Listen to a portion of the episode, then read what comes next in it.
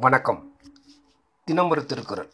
அதிகாரம் நாற்பத்தி மூன்று அறிவுடைமை. குறள் எண் நானூற்று இருபத்தி எட்டு அஞ்சுவது அஞ்சாமை பேதமை அஞ்சுவது அஞ்சல் அறிவார் தொழில்.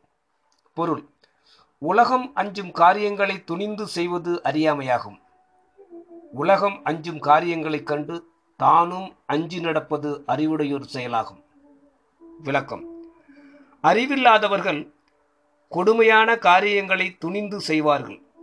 ஆனால் அறிவுடையோர் அப்படி கொடுமையான காரியங்களை செய்ய கூசுவர். தீய செயலுக்கு அஞ்சுவதும் நல்ல செயலுக்கு அஞ்சாததும் அறிவு. தீய செயலுக்கு துணிவது அறியாமை. நற்செயலில் ஈடுபட கூசுவது அறியாமை. எனவே அறிவின் செயல் இரண்டும் அறியாமை செயல் இரண்டும் கூறப்பட்டன. நன்றி.